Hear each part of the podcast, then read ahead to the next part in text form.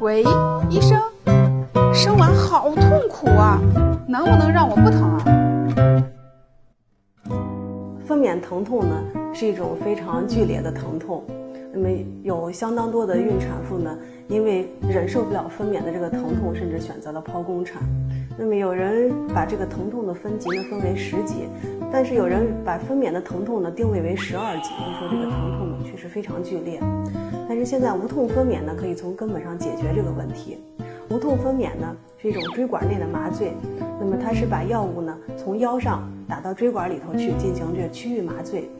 那么这样子麻醉过后呢，这个疼痛呢可以明显的缓解，让孕产妇呢可以很容易的就可以耐受过这个过程。所以无痛分娩呢现在呢实行的越来越广泛了。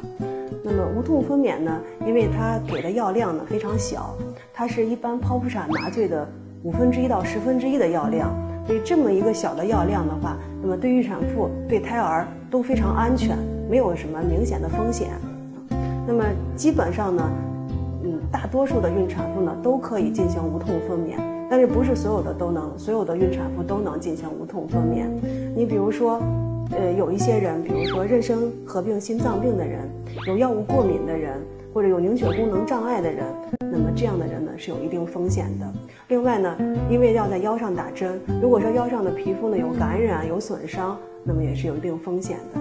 所以在做无痛分娩之前，需要做专业的评估。